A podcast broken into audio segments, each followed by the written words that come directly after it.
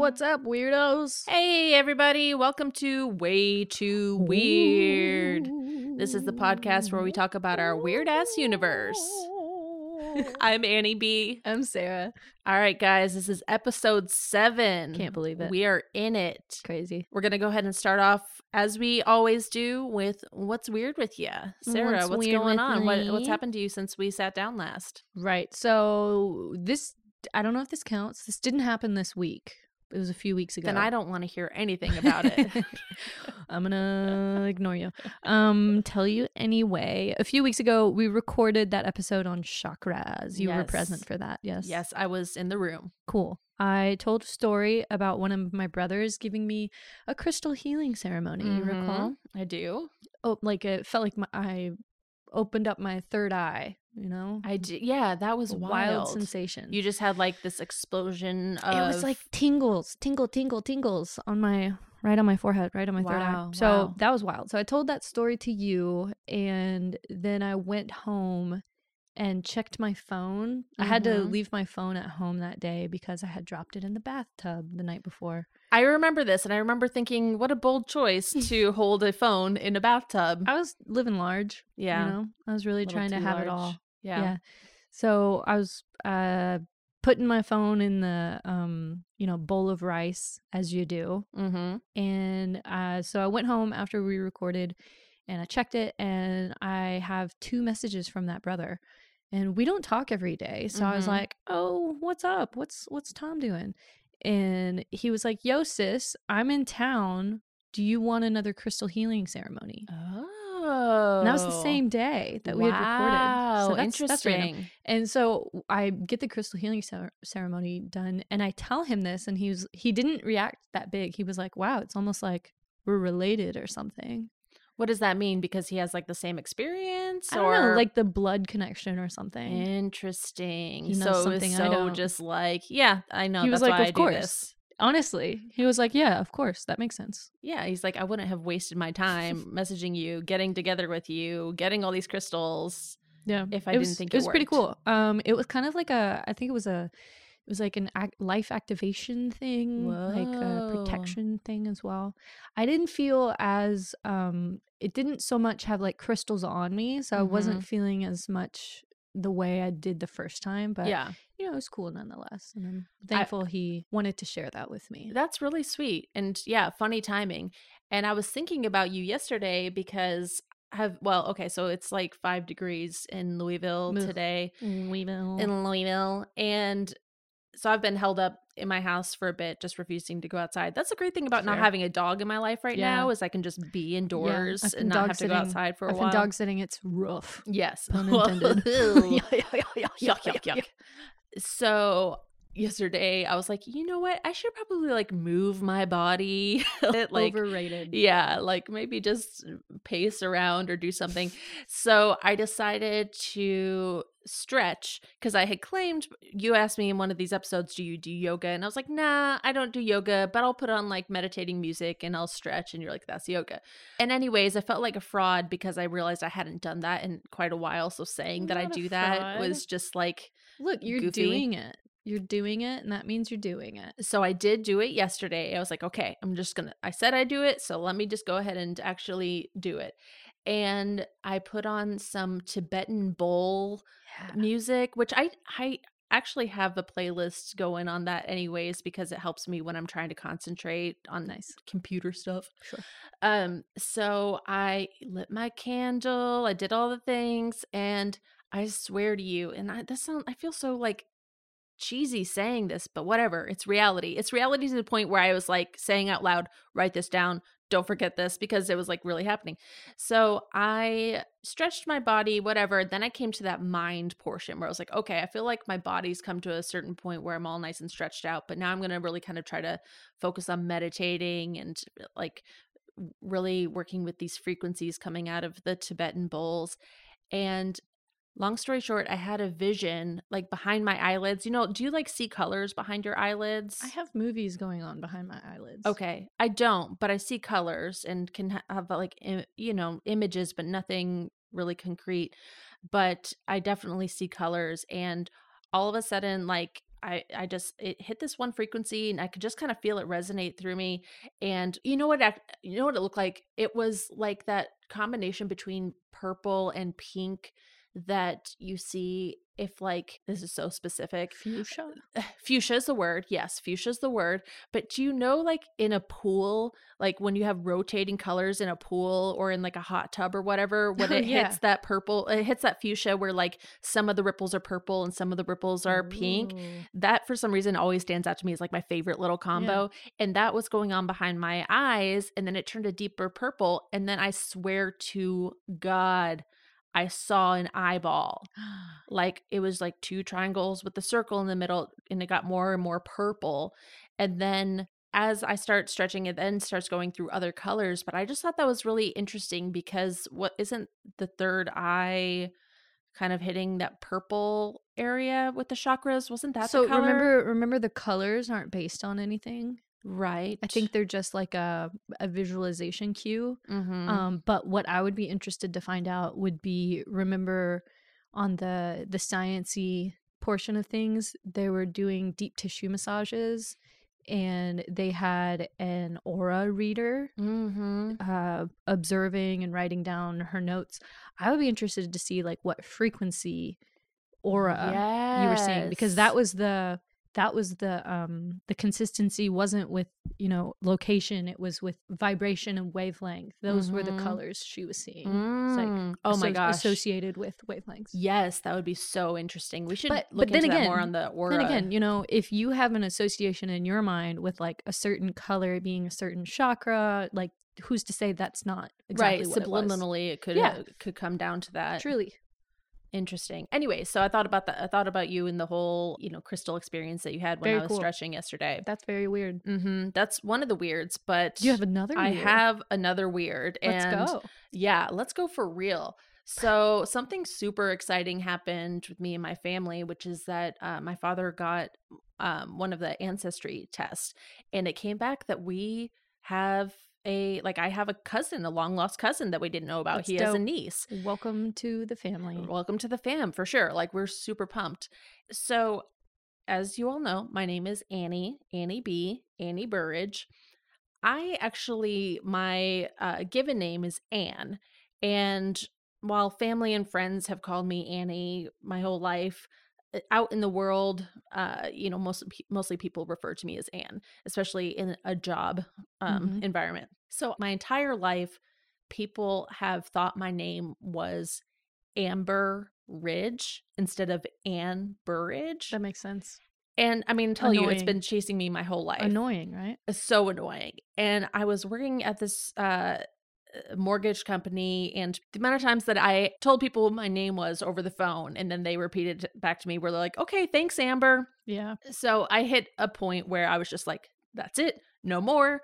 I'm going with Annie. I cannot handle being called Amber anymore. So I officially switched my name to Annie and have been going by that ever since. So now that we find this long lost cousin, her name is Amber. What? Get this. She doesn't have the last name Burridge. No. Totally randomly, her last name is Goodridge. Weird. So Amber Goodridge.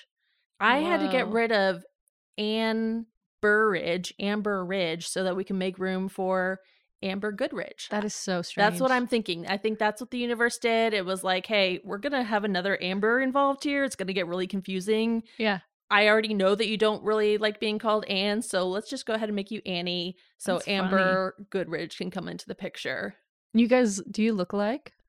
I think we do. I can see certain aspects. That's so cool. She and I think, look more like my dad's mother than anybody else that Very cool. in our family. And this is my first time kind of like seeing that and noticing that, because she passed away before I was ever born.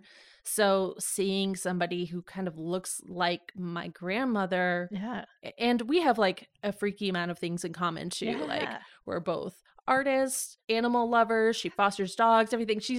We talked on the phone yesterday, and I'm just so super excited about getting to know her. But yeah, good old Amber Ridge. Amber Goodridge. Here to stay. Amber Goodridge. Sweet. That is so cool. So that's my weird. Too weird. Way too weird.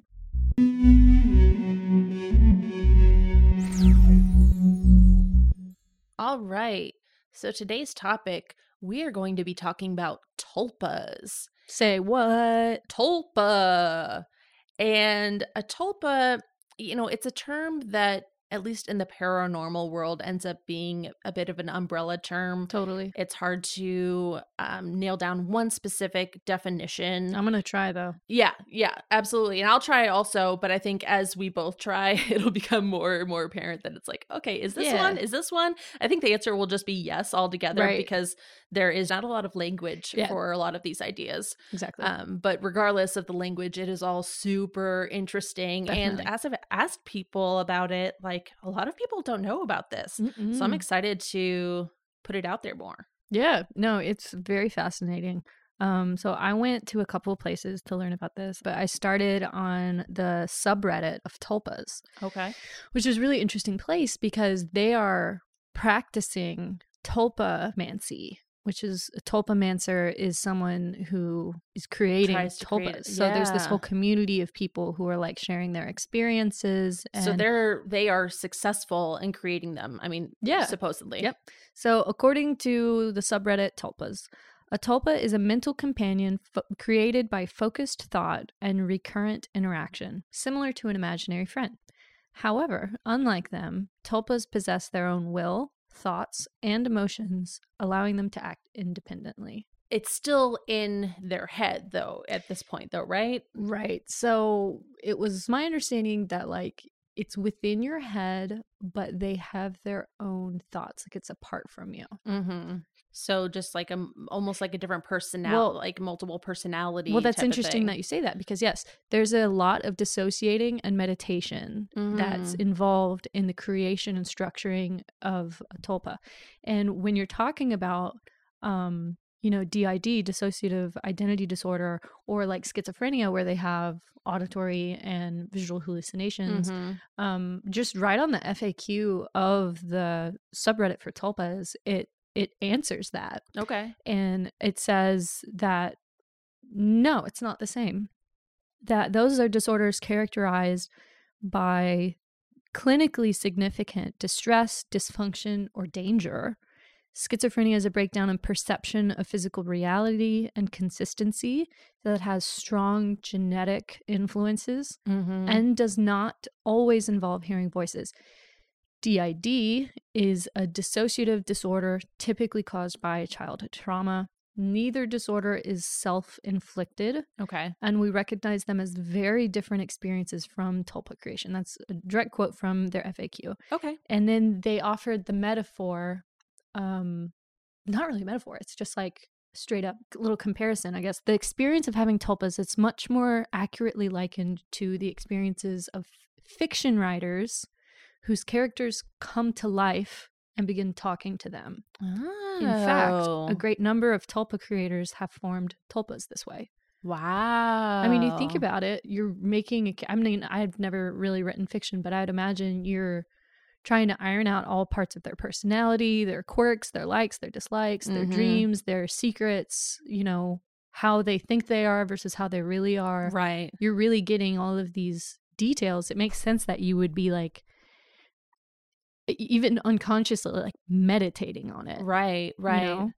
Well, it sounds on one part really annoying to have like some highly developed made up character following you around your head for the rest of your life. Yeah. But then also like a kind of a superpower to have a different perspective. Mm-hmm. I don't know. Maybe it just helps bring more clarity to somebody. Definitely. And when I was looking at Wikipedia, there was this study done by this guy named Vyssieri, and he was looking at a similar web-based community. I don't remember if it was on 4chan or Reddit, but basically his findings suggested that it greatly improved the quality of life of these people, that they had been experiencing loneliness and that it curbed that loneliness, even if there wasn't an increase in physical interaction with people. The presence and the practice of tulpamancy was definitely decreasing their loneliness.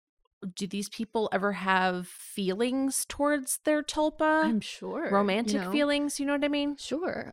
So in this study with Vyssieri, it was, I think he was specifically the group he was studying were bronies or, you know, adult males who are fans of My Little Pony. Oh my God, that is like, so they were, I cannot believe that word actually means what it sounds like. That's hilarious. That's exactly what it sounds like. So they were creating tulpas of some of the characters. Okay. So within that, I think, yeah, they did find that a certain portion of the people were having, you know, romantic interactions, and that also, because it is a community, you know, these people are sharing their experiences, that it was looked upon as taboo. That it was not condoned. It was frowned upon. That sounds like kink shaming to me. Yeah, it's like it's happening in your own mind, but even still, like, people within the community are like, that's not okay.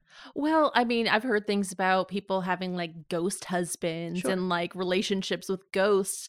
And one of the things that I'll be going into today is like, okay, well, what is a ghost, and can a tulpa explain that? Perhaps, you know, I want to get a little bit into the Wikipedia side of things, because it gets a little more into the origins. Okay. So the word tulpa comes from Tibetan Buddhism. And it's the materialization of thought, or a thought form. So you might hear it called that. And okay. I don't mean T-H-O-T thought, like that hoe over there. I know that's what you jump to. Right. But I mean like the kind of thought that you think. Thanks for clarifying. For sure. So the idea is, through intense concentration and or spiritual practice, your thought comes into being. It's typically a human form, but like we were saying, those bronies are making these little ponies come to life. So from the Tibetan Buddhism teachings, a tulpa is an earthly body a Buddha manifests in order to teach those who have not yet attained nirvana. And in this case, a Buddha just means awakened, like someone who has reached nirvana. Right. So I thought that was really cool. Like a tulpa is there to teach you. It's almost like a spirit guide or a guardian angel or something. Yeah. You know, when people say that they go into the astral realm and they visit with some sort of guide, like, okay, well, maybe that's with tulpa, you don't even have to get there. It's just with you. It's just with you. You don't have to go anywhere. They come to you. Also, I thought this was interesting. Tulpamancers consider them to be more psychological than paranormal. You know, and I think that that's definitely something to say. I don't think this topic, I mean, certain parts of it definitely weave in and out of paranormal, but a lot of it comes down to just the human psyche and really interesting things that we can do subconsciously. So on the coattails of tulpas, have you ever heard of an egregore? I have not. An egregore? An egregore. No, I have not heard of that. Spelled wild. Spelled like a crazy looking Eeyore with a couple of G's in there. Do you want to just spell it out? E-G-R-E-G-O-R-E. Okay. Egregore. Okay. Yeah, that's new for me. Yeah, it was new for me until I researched this. So it came up while I was looking at tulpas. So my most basic understanding is that an egregore is a thought form created from the collective mind of several individuals, also referred to as a collective entity. So while a tulpa is from one, an egregore is from many. Ooh, this is going to be a good word for me for my portion. Yeah, for sure. So the name, just some background, it comes from the Book of Enoch, which is part of the Bible that was taken out. Conspiracy. It's a conspiracy. Yeah, I want to know who, what, where, and when. I know, right? So the egregoroi were angels that kept watch over mankind. They were called the Watchers. I think they were part of the fallen angels that chose mankind over, like, God's will. Whoa. Yeah. Looking again at Wikipedia, egregore are spiritual entities that feed off of the thoughts and energy of a unified multitude while also having their own lives and agency apart from the group members. Basically, if a whole group of people are believing in this one thing, this one entity, all of that is feeding it energy and making it stronger. It got me thinking, like, does that mean that, in a way, and this isn't to be subversive or anything, but does that mean that religious figures are a type of egregore?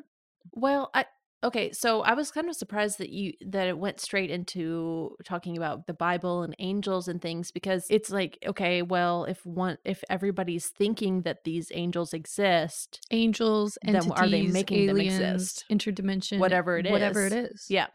So these religious figures like Jesus and Mary and all that, like regardless of their historical presence, there are millions, if not billions of people mm-hmm. actively devoting their energies to them right now. Right. Doesn't that make them an egregore? I would think so, by definition. Yeah. So that was my basic understanding of tulpas and egregores. That is so interesting and confusing and overwhelming. I know.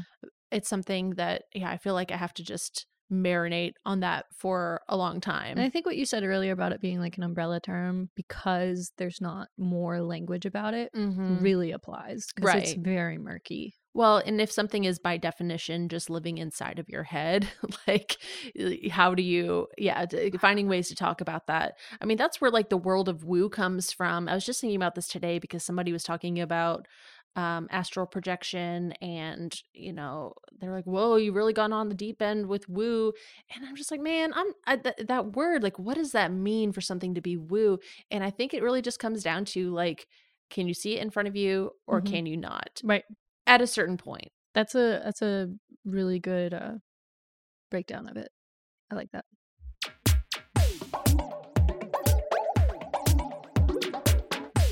So Annie, you've brought some science to the table today, huh? I have. I'm going to be going over an experiment that has fallen largely into obscurity, but it's incredibly interesting. And I think a lot of folks in the paranormal world do know about this, but we need to bring it to the masses. Bring it back. Let the people know. Yeah, absolutely. So I'm going to be discussing the Philip experiment. Awesome. Do you know about the Philip experiment? No. Let me tell you about it. Please. Let's give you the who, what, where, and when. And just hang with me because this goes off the rails. I'm hanging. I'm going to hang loose. Okay. So the Philip experiment was conducted by a person named Dr. A R G Owen and his wife, Iris Owen. Wait, so his name is Arg? Yes. Arg. Like John Arbuckle and Garfield. Arg! I think so. I mean, I think that's where they got it from. Yeah. Hmm. A little bit about their background. Dr. Owen, let's just go with Dr. Owen. Better. Yeah, he was the chief parapsychologist researcher in the Toronto Society for Psychical Research. And he was also the president of the Cambridge University Society for Psychical Research from 1967 to 1970. So very well renowned. And one thing that I never really considered is like psychical research and parapsychology. In my head, I was always like, oh, that's paranormal. But no, really what they're doing is just exploring the capabilities of the human and their psyche. You know, what are we mm-hmm. really capable of? Yeah, it's like the parts of the brain we don't understand. Right. So very cool.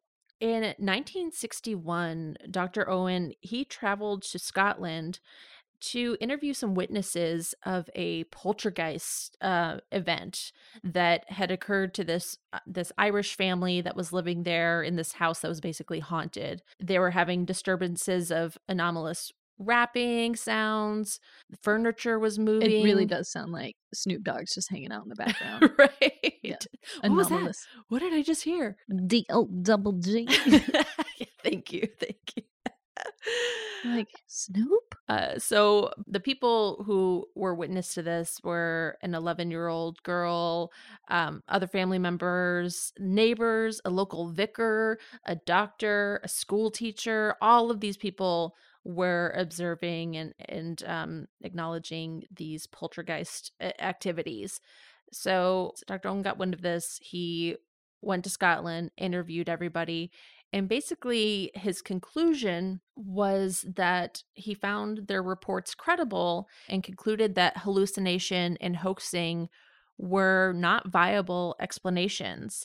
Ooh. But he also found no reason to attribute the phenomenon to discarnate agency, such as the spirit of the dead. Like he had no reason to believe that it was something coming from another source other than these people who are experiencing it. Right. You know? Right. But truly, he doesn't know what it is. Right. He doesn't know what it is. He's not been able to, he's like, this isn't a hoax. This is really happening. I don't know what it is, but it's probably not that. Yes, exactly. Right, right. That's what he came away with. And, you know, he's a scientist. He's trying to just be logical about everything. But he did write a book in 1964 called Can We Explain the Poltergeist? So again, that's pretty much him going into, is this poltergeist activity coming from us versus from some other person or realm that we can't see? That's a really interesting perspective. Mm-hmm. You know, like we're unconsciously doing it. Exactly. Cool. So that led into the Philip experiment. Dr. Owen and his wife, Iris Owen, they were just kind of talking about all of this, and they said, you know, what if we got a group of people together and created a character, created our own ghost in essence. DIY ghost. Exactly. So sounds like an egregore. So then, right. So we'll get everybody together and we're going to create this idea of a person, and then we're going to see if we can then conjure that person. Mm. And a few things had to go into that. So can we both create the story of somebody and then have interactions with that character that we created? Mm.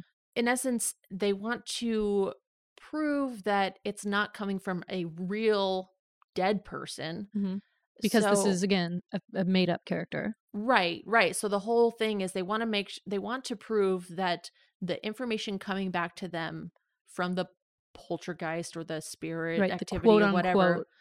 Right.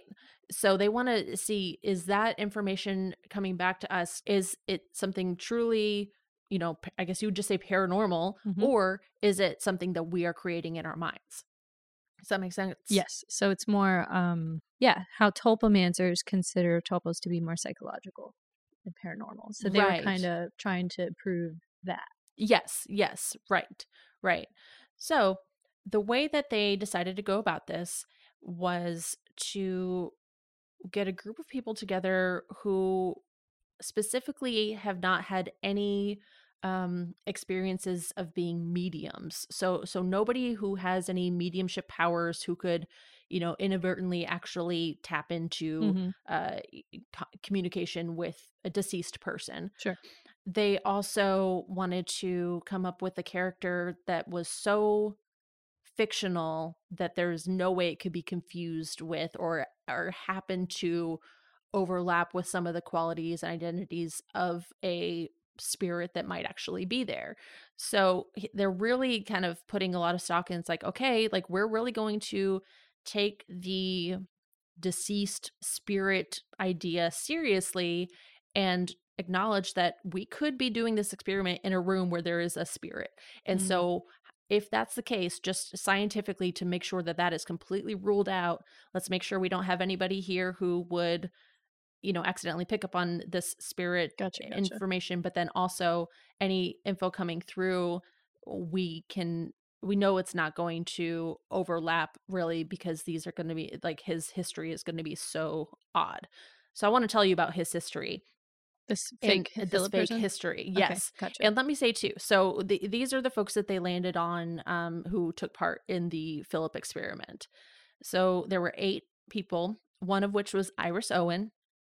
And then they had Margaret Sparrow, who was the former chairperson of Mensa in Toronto. Mm. So real smarty pants. There was Andy H., who was an industrial engineer, his wife, Lauren, Al Peacock, who is a heating engineer, Bernice M., who is an accountant, Dorothy O'Donnell, who's a bookkeeper, and Sydney K., who's a sociology student. And then observing this whole thing was a psychologist named Dr. Joel Witten. Okay. So he was just kind of overseeing this, making sure that everything was done scientifically and just kind of watching seven. Yeah. So that's a great thing about this structure is like it was really done in a scientific method. Mm-hmm. So let me tell you the history of Philip. Sure, go. And this was written by one of the 8. Again, they just kind of tasked with coming up with the most wild background they could. So this guy, his name is Philip Aylesford, and they drew a picture of him. They all agreed on what he looks like, and I just texted you that picture. I want you to take a look at it right now. Look at it now. It's pretty fucking hilarious. Is it going to haunt my dreams? No, it's going to make you laugh. Oh my God. Philip has a secret for sure. This looks like a young Santa Claus. Or like Scott Calvin. This guy looks like if Jesus and Santa Claus had a brother. And then their like 10-year-old niece tried to draw that brother. But also he definitely has a secret. I thought it was so weird that they just like stuck with they only drew the one picture. They didn't try to like flush it all out at all. Nope, they really just stopped very minimally. I think they nailed it. We'll have to post that picture. It's pretty funny. Philip's cute. He's a cutie. I don't know if I agree with that, but to each his own. It's kind of cute. Okay, let me tell you about Philip Aylesford. And now let me say, a lot of this history I'm about to say is not real, and that's on purpose. So there's going to be a lot of historically inaccurate information. Okay. Don't come after me. Philip Aylesford was born in England in the year 1624. This was a turbulent time in England as the witch hunt started in the 15th century, and we're now reaching a dangerous peak with the Puritans coming into power and influence. In 1642, the country fell into civil war with the supporters of Parliament opposing King Charles I. Sounds like a terrible time to be alive. It does. Good thing nobody was alive because this is all fake. This is all made up. Cool. Philip, who had led a relatively peaceful life up until the start of the war, was actually knighted by the age of 16 for his loyalty and military prowess. Well, well, well. So a perfect example of how none of this is actually real or will make sense, because if he was knighted at 16, but the war started in 1642, he was 18 at that point. Right. I guess you can be knighted before a war starts, but it just seems like, well, if he's being knighted for his loyalty and his military prowess. Anyways, already math's off. So Philip grows up, and while he was out on a king's errand, he met somebody named Dorothea. She was a beautiful daughter of a nobleman, and after some time of getting to know her, he asked her for her hand in marriage. Cute. The moment that the marriage was official, though, Dorothea changed, becoming cruel, cold, and distant towards Philip. Brutal. She was said to cause violent arguments. You know, Philip was actually really soft-spoken, and she just walked all over him. You can tell Philip takes a lot of shit. Just look at his face. Exactly. I mean, he'll put up with anything. He's soft, for sure. Soft boy. So, you know, it got to the point where he was like, I do not want to be a part of this marriage anymore. This sucks. But it's the 1600s. What's he going to do? Exactly. And he's a devout Catholic. So divorce is just can't do it in the picture. So he kills her. So he basically just spends as much time away from the house as he can. Okay. You know, he's like, okay, you do your thing. I'm going to go out riding. I'm going to do everything I can to just not be around you. This is our life and we're stuck. Poor guy who's not real. Again, not real. Yeah. So as he's out on one of his excursions, just staying away from Dorothea, he comes across a group of Romani people and meets a young woman named Margot. Oh. Stunning. Of course. Piercing blue eyes. Yes. They fall in love. Of course. And, you know, and she was also a very caring woman, very warm, everything that Dorothea was not. So he decides that she is his one true love. I'm going to let this happen again because they're not real. Right. Philip deserves this. So he ends up sneaking Margot into his family's gatehouse and basically having her live there in secret. I know. Bold. Very bold. Well, so bold that it really didn't take long for Dorothea to figure out what was going on. What are you thinking? Confront them. Right. Ridiculous. So, taking advantage of the times, Dorothea accused Margot of being a witch, and thus it led to Margot being arrested and charged with witchcraft. Because you know, it took nothing in those days. Yeah, she seduced my husband, right? Exactly, with witchcraft. Yes, right.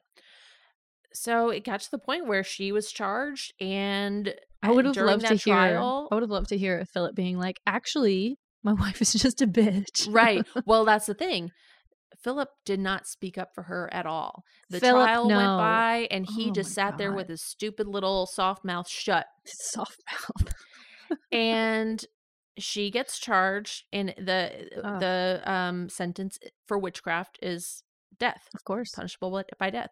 So Damn, Philip just sat there watching her burn at the stake. That's like a total coward. That's horrible. It was horrible. What a roller coaster. After the events, he becomes extremely guilt-ridden. Good. And between that and the Civil War being over, he really was like, I don't have anything else to live for. There's no military for me to really be involved in right now. Like, he's too close to his wife. Right. Yeah. So he unfortunately takes his own life. Damn. And in the lore of Philip, every 100 years of the anniversary of his death, he can be seen at the area where he took his own life, searching around looking for Margot. Interesting. So did the experiment group try to make the anniversary where they could like potentially see this happen? I don't think so, or if they did, that was not covered. Oh, this was just kind of part of his story, because I think the whole point is to have a collection of answers that then they can draw upon while asking questions. Mm-hmm. So let's say you're in contact with a spirit and you're like, you know, how old were you when you were knighted? 16. Mm-hmm. You know, they have to like have a story so that he has something to draw upon. So I don't know. I guess in theory, the question could be like, what do you do every 100 years? I haunt where Margot. Yeah, I don't know. I don't know what cool. they did with it. It's just part of that flushed out tale of who Philip is. Cool. All right. So that is the history of Mr. Philip Aylesford. Honestly, if it were a show, I'd watch it. Enthralling. And we'll go into this later, but there are a couple other experiments that followed this one, and those made up stories were even more tragic. So It gets dark. We don't need to go there right now. It's giving me like Bronte sisters in the level of sadness that it is. All right. So going back into the experiment, the way that they decided to go about this was once a week for a year, they met up and they would just meditate on Philip. They think about his story. They would just like concentrate on him and try to manifest him in whatever way they can. Come to me, Philip. Let me see you, Philip. And really, Dr. Owen, his goal was to see something manifest physically. Mm-hmm. That was his goal. He wants to see if he can make a ghost appear physically. Right. After a year, it was a total no-go. Nothing was happening. Okay. However, there was some interesting work being done at the time by some other parapsychologists around the classic 19th century seance, what they call like table turning. Mm-hmm. And what these folks were looking into was kind of the same thing. Are the events that are happening in a seance, can they be explained by people in a subconscious manner, not in like obviously like the Fox sisters, like there were people who were definitely charlatans who were trying to. Well, as we established on last episode, two things can be true. Yeah, exactly. Yeah. So there were people who were definitely charlatans, and then there were some people where they could not be debunked. But whether they could be debunked or not, the question is this coming from some other thing with agency, or is this coming from the collective in the room for mm-hmm. some reason or somehow? And so this group of 8 decided to try a new approach. They ended up getting a table, like a card table, and they try to summon Philip using those seance techniques. Cool. So this is a different group of people. No, this is the okay. Philip experiment okay. people. And they decided to make this change based on some other studies that Dr. Owen had observed colleagues doing about the seances. So he was like, oh, that's interesting what you guys are doing. We're going to try that with our study. Nice. So that involved them getting a card table and everybody putting their hands on it, just lightly placing their hands on it. And after 4 sessions, mm-hmm. they started to have some interactions. Cool. What were they using to communicate? So they didn't have like an EMF detector. They didn't have a Ouija anything. Board, no, they didn't have a Ouija board or anything like that. They just were outwardly asking these questions. Okay. Now, one thing to say too, when they took on this approach, they also decided to stay very lighthearted with it. Yeah. One of the biggest things with all of this was, you know, it really was important for the 8 to believe that Philip could come through. Right. Really believe that it was possible, because belief was just, it was one of the ingredients that they felt was like really 100%. Important. Yeah. And so with that, they thought, okay, well, if we're recreating a seance, what was a seance like? It was kind of like a party. It was kind of like, you know, all these people getting together, they were excited and interested and just probably laughing and probably more jovial, because back at the time in the 19th century, I mean, this was a form of entertainment too. People would have these seance parties. Yeah. And so they made the conscious decision to stay very light and lighthearted. So you'll, and by the way, all of this is on tape. So this very whole thing has been filmed, and I watched it. So the whole time they are just like giggling and laughing and like, hey, Philip, how you doing? All right. Can you show me something? Like, what do you got for us today, Philip? And so a lot of it was just with their hands on the table, and they started receiving knocking on the middle of the table. Ooh. And then the table started to move on its own, rotate, go on one side, go on the other side. The legs would fall off. They broke countless amount of tables. And yeah, so, and then they were able to replicate these results to the point where for about 5 years after this, they went on a tour of, like, they were on TV stations, they were in the newspaper, you know, telling everybody about the results. And I got to see one of their television appearances, and in that they, you know, tried the experiment, and you see them break, I think, 3 different tables, and this is all with their hands just like lightly sitting on top. Now, yes, a person can be pushing this table around, you know, and we'll get into the theories later, but just from the naked eye, it really looks like this is all just happening on its own. And it's really interesting when the table would like actually turn over to its side, where people had to like get out of the way and move, because their side that they were holding is now on the ground. So they're like all just kind of jointly moving. It would corner people sometimes, like the table put them in a corner to where they really couldn't move. So it was interesting. What kind of answers were they getting out of Philip? So they decided to go with yes or no. Yes, 1 knock, 2, no would be 2 knocks. Right. And they were asking questions to do with his history. Mm-hmm. And consistently they were getting answers back that were correct to Philip's history. Mm-hmm. And they even brought other people in to participate in their seances or in their sessions too. So really, like, they gave everybody an opportunity to observe and be a part of this, because they wanted to test it and, you know, make sure it's actually working. Right.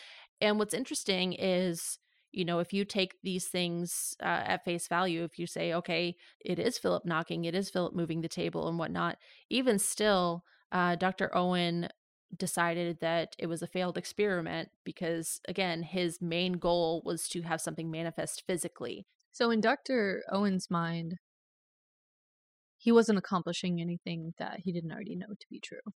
He, based on his observations in Scotland, his theories that people were creating these effects. And so him experiencing this was going in line with his observations from in Scotland.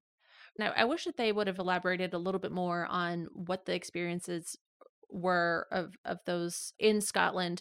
I am just curious to know if they saw any apparitions, because he is really gung-ho on trying to make an apparition through thought. Because he mentioned, he didn't say ghost, he said poltergeist, right? Right. And poltergeist behavior is usually, they don't appear. Usually it's going to be things being thrown across the room, furniture moving, things like this. So stuff happening and you can't see who's doing it. And so I'm curious as to why he wanted to prove this in a physical way versus just saying like, hey, look, we made this ghost with our minds, just like how these people probably made theirs with their mind. I'm not sure why the physical portion of it was the crux of his experiment, but it was. And so even after all of this, if you want to say evidence of 5 years of them, getting these results, he decided it was a failed experiment. And so there were some other experiments that took place after this to kind of copy the effects. One of them was in 2004 and was called the Humphrey Experiment. And that was conducted by the Merseyside Anomalous Research Association in England. So this is 40 years later. Right. Okay. And in 2007, they had one called the Skippy Experiment, and that was conducted in Sydney, Australia. Mm-hmm. And both of those were modeled after the experiments that Dr. Owens did. They had the same kind of evidence where there'd be knocking and tables moving, but nothing manifested physically. So again, it was considered failed experiments. And one thing that was interesting is with the Skippy experiment, they didn't have any results until they changed from a four-legged table to a three-legged table. Once they hit the three-legged table, they were able to make things move.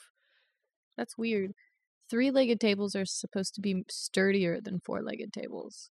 Sturdier, yes, but maybe easier to pivot. Maybe, yeah. I do have a question for you. Yeah.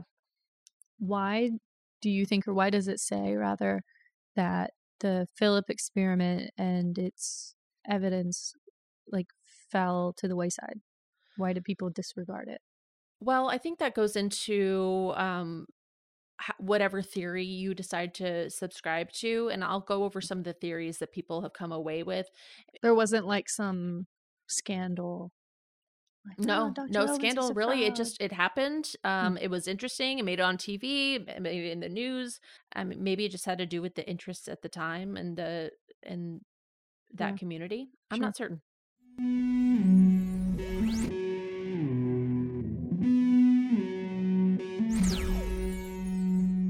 Now let's get into the theories. Yes, let's. One has to do with those classic seances in the 19th century. Like we said, some of them can be outright dismissed and as charlatans. Yeah. And others. I remember Harry Houdini was on a rampage. Harry Houdini. Yeah. He was just had it out for him. And then, like I mentioned before, the Fox sisters were these three sisters who really took advantage of hundreds and hundreds of people. Mm-hmm. And eventually one of the sisters was like, yeah, I'd crack my knuckles and that, people would think it was knocks. Like she let everybody know the secrets of what they were doing. What a traitor. They outed themselves. Yeah. Wow. However, there was a famous scientist in 1853 called Michael Faraday, and he went out to prove that although the tables were actually moving, maybe not all of them were moving because you had a charlatan running the seance, but maybe it was moving because of something in the collective subconscious that was happening to where everybody was involved in the table moving.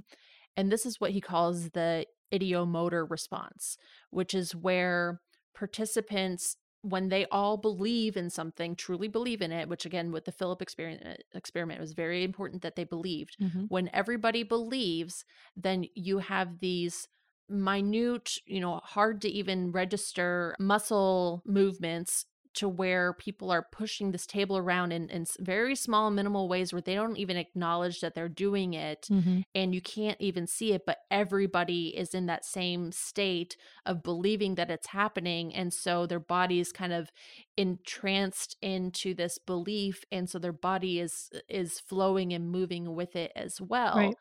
That makes sense. And kind of to break it down, the ideomotor. So ideo is idea. So it is in your head, and motor response, that would be a physical response to this. So it's something in your head, but that you're having a physical response to. Mm-hmm. So the idea then is, yes, the table is moving, but it's not because of something paranormal. It's because everybody believed this thing and thus their muscles were making it move. Now, that's interesting because that then takes us into the second theory, which is that it was all a hoax.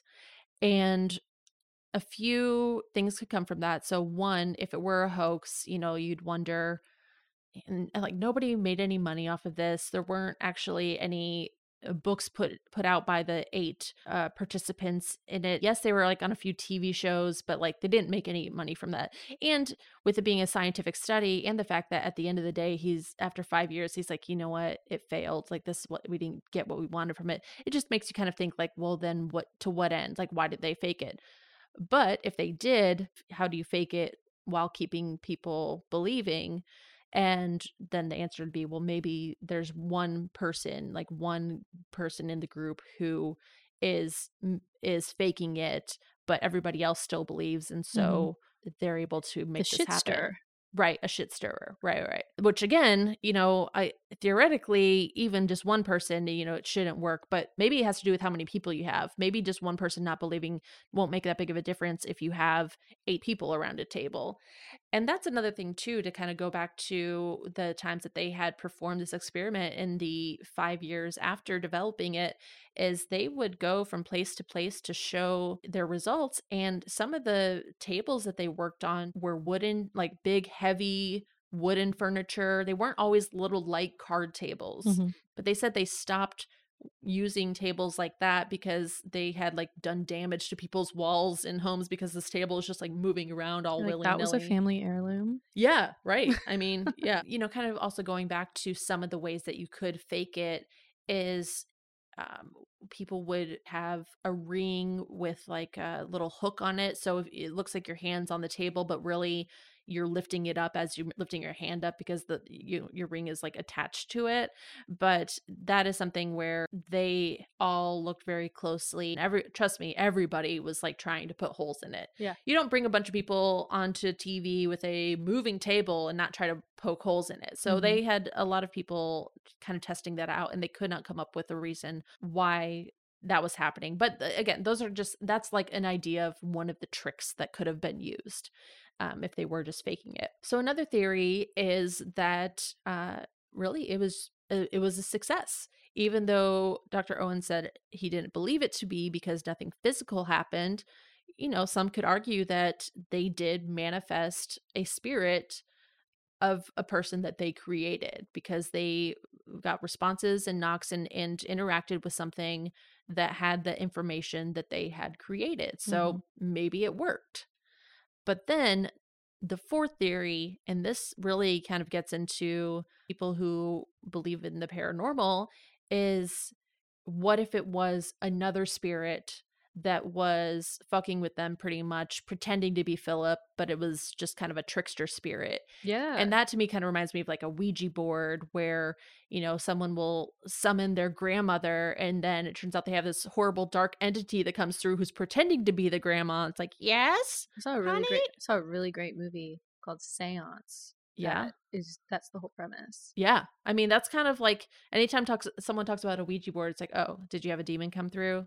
Like that's just like what happens. These girls, I think this was made over lockdown because the whole thing is like 45 minutes long and it takes place over a Zoom call. And these girls get together because they're like all in different cities or whatever. And they have hired a medium to kind of do a seance. And the medium has like really bad service. So she like glitches out and one girl is saying like, I don't remember, let's call him Jack. She's referencing this guy, Jack, who was in her class and he died and all this. And then the medium like loses reception and her call ends. And then the girl starts laughing and she was like, that was hilarious, right? And, and from there, the movie really derails. And it's obvious that in summoning this Jack person, they've let some other dark entity in. Yeah. It's a really cool movie because like the medium gives the group and by proxy the audience all this information. Like look for orbs, look for this. And so we, the viewer, are able to see like, oh my God, there's an orb in like her screen right there. Yeah. So it was a really great movie. Did you see that orb that pushed Oprah down? No. There's video footage. I think it was like from this week or something, or I don't know, not too long ago, but she was on stage, like giving a big speech. I don't know, look like a TED Talk or something. She was walking around pacing and she's in the middle of the stage And now she claims she had bad footwear on, but it really looks like she was pushed. But right at that moment before she was pushed, there's like this orb like directly above her head that wasn't there. And then it just like came in, and it wasn't like a floating thing. Like it wasn't moving around. And you know, you can say whatever you want about orbs, but it is pretty funny because it looks like she's being pushed and there's an orb right there. Yeah, look it up. Well, she really eats it. Yeah. Do you see the orb? Yeah, it was really small. It looked like a, it wasn't, I would say it was like 2 feet away from her head. Yeah. And then it kind of like, I don't know, through the lighting, like disappears. Yeah. And then she fucking eats it. Shit. But I mean, but I thought that looked more like she could have been wearing stilettos. Yeah. She could have been, but I did feel like it had kind of that trajectory where it like didn't seem like a natural. Maybe she was doing that thing. Tripping. Like I remember being a kid and having like my first pair of heels and just like fucking around on them. Maybe she was like pivoting on her heel or something. Maybe so. Maybe. I don't know. But anyways, I hope she's okay. Thoughts and prayers to Oprah. She'll be fine. She'll be fine. Kind of bringing it back to Ouija boards, you know, like somebody pretending to be Philip going through the Ouija board. Mm-hmm. I mean, then that calls back to, you know, one of the biggest arguments for Ouija boards being nonsense is that ideomotor response where people are moving it without recognizing that they're doing it because everybody is together with the intention of having it move. And so their muscles are making it move. And one of the ways that they debunk Ouija boards is if you put a blindfold on somebody, then they are not having the same kind of influence from others. And thus it either doesn't go anywhere or it doesn't land on a word or on a letter or anything like that. Basically, it just doesn't work. So blindfolding people while doing the Ouija experiment, apparently, I have not tried. I will not try, but they say that that keeps it from working. So, you know, so we have the ideomotor response. We have the trickster spirit. We have it being a full out hoax, or we have that it actually worked. Right. That's the Philip experiment. And that is another callback to how many different ways you can look at and approach the idea of a tulpa. This, by definition, I think would fall into that egregore category. But when you talk to paranormal people about tulpas, so many of us are like, do you know about the Philip experiment? Yeah, I think you're right. It's like the umbrella term. Yeah. Wild. Well, cool.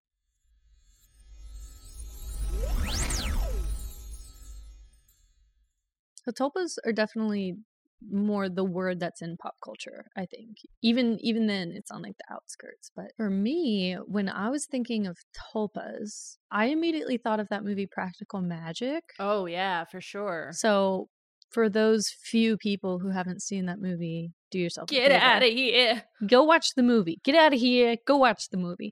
But in it, when Sandra Bullock's character is a little girl, she devises a spell. And it's like a wish, right? And she basically comes up with this boy, this man for her to fall in love with that she perceives as impossible. Mm-hmm. So like he has one blue eye, one green eye. His favorite shape is a star. He can flip pancakes in the air. He can ride a pony backwards. All of these things that, you know, a little kid would think are impossible. And then lo and behold, she grows up and this guy, this mysterious guy, Aidan Quinn, comes on the scene and he can do all of that stuff. Mm. And then... And does he have one green eye, one brown eye or whatever it was? Yeah, one green eye, one blue, he does. And so she realizes it, she remembers, and she's like trying to... Now, she's a witch, mind you. Yes, she is an actual witch. She's an actual witch in this. So it's not crazy, but she is kind of like rethinking everything. Is this person real? All of this. And she says to him at some point or another, I wished for you. Mm-hmm. And he is like, I wished for you too. Oh my God. Aww. So I was saying that was a tulpa. But after researching tulpas, I mean, that's a physical entity. I guess it's not. Right. But in the Tibetan Buddhist teachings of a tulpa, maybe it is. I'm still not sold that a tulpa in that way, the Tibetan Buddhist teachings, isn't a person. Right. It's unclear. I mean, and that's what seems to be happening in like the scientific studies of it. No matter what, the physical manifestation seems to be elusive still. It's also fiction, but Speaking of fiction, okay. Have you seen the movie Drop Dead Fred? Yeah, actually, I have. Yes. So this was a movie that was on like heavy rotation at my house. I loved this movie as a kid. Was that on Disney? I feel like it was. It wasn't a Disney movie. Actually, thinking back to it, I'm like, oh god, that should not have been on Disney. Definitely not a Disney movie. It's really dark. Yeah, it was. So for those people who haven't seen it, I don't know if you should watch it. I mean, probably it might hold up, but you can wait until the end of this episode. You gotta pause and go watch Practical Magic. If you haven't seen Practical Magic, stop what you're doing. Go watch it right now. If you haven't seen Drop Dead Fred, just listen to the end of the episode and then go watch it. So just to describe it a little bit, this woman, Elizabeth, is having a terrible time at life. She's in her mid-20s, but she's repressed and oppressed. Her cheating husband wants a divorce despite her wanting him back. Yikes, you know. Her purse gets stolen, her car gets stolen, she gets fired from her job, and this is all in the same day, all in just the opening of the film. So she runs into a childhood friend who reminds her of her imaginary friend as a kid, Drop Dead Fred. She remembers fondly that while Fred was this wreaker of havoc, he brought her happiness and peace in a turbulent home. Her mother was very abusive. So she thinks about that. She goes into her childhood home, finds this box. That it was a Jack in the Box, which, by the way, Jack in the Boxes like freaked me out when I was a kid. Yeah. I don't like, they are literally made to scare you. They're so scary. So she finds this Jack in the Box that she remembers her mother taped it shut because she said that Fred was in there, and she was like, "No, Fred can't get out." So not nice. So she untapes it thinking about Fred, and then Fred's back in her life. So he's back in her life, and he says he's there to stay until she's happy again. And Elizabeth, of course, thinks that the answer is to reconcile with her terrible husband. So Fred agrees to help win him back. Lots and lots of chaos ensues. Fred sinks a houseboat. He smears poop all over her mom's furniture. I mean, ultimately, Elizabeth gets back in touch with her trapped inner child and frees her from her subconscious. Okay. So I think this is in line with those Tibetan Buddhist teachings. Fred was there to teach Elizabeth what she couldn't teach herself. Right. Gosh, now I'm just like, okay, imaginary friends. Like where does one thing end and the tulpa begin? Right. So earlier in the research, when people were talking about imaginary friends, they were thinking that imaginary friends didn't have their own agency and that tulpas did. So I suppose it would just depend on the experience of the child or the person who has the imaginary friend. Like one of my brothers, Billy, he had an imaginary friend, and my mom kind of thinks that it was just a scapegoat. Like, oh yeah, Nudie did it. Also, the imaginary friend's name was Nudie. I mean, she also would, because most parents dismiss any kid's claims or something. And that's Billy doesn't remember. Yeah, and so, that's normal too. So I think that's definitely an example of a tulpa. See, though, I struggle to, I don't know if I agree, but just because it seems like all of the information that he had already lived within her subconscious, and through the experiences she had as a child, she just needed help kind of like sorting through and unlocking them, right? So technically it wasn't separate information and separate being. It's really just her inside of her head. But I mean, you could argue that again about any tulpa. That's true. I know. The whole thing is just so confusing. It's so hard to talk about. Yeah. I mean, one thing that came up, again, like in the paranormal world, when people talk about this, it was on an episode just a few weeks ago of the Jim Harold's Campfire. He was talking to somebody who went to like a notoriously haunted bridge, and they got like EVPs, I think, of a woman screaming or something like that. I think, and again, I'd have to go back to listen to the specifics, but I think in general that there was a specific story of a woman who was distraught, probably for some sort of romantic thing, and hung herself on this bridge. And so there's that lore that goes around it where people like go and visit this haunted bridge. And so Jim proposed the idea of like, have you thought about how this could potentially be a tulpa? And I think that his suggestion was that when you have a group of people who are consistently going to this space with this story in mind and with the energy of like, this thing is here. So they're going into it with the intention and giving it the energy of almost like creating this story of something that may not actually exist, may not actually be happening. There might not be a ghost there, but because everybody thinks there is, mm-hmm. and they all are expecting a certain thing, yeah. that thing is happening only as a result of the expectations and the energies of the people versus the spirit with that outside agency. Makes sense. No, the power of belief. Right. Comes up a lot on this podcast. Believe it or not. I believe it. I believe it.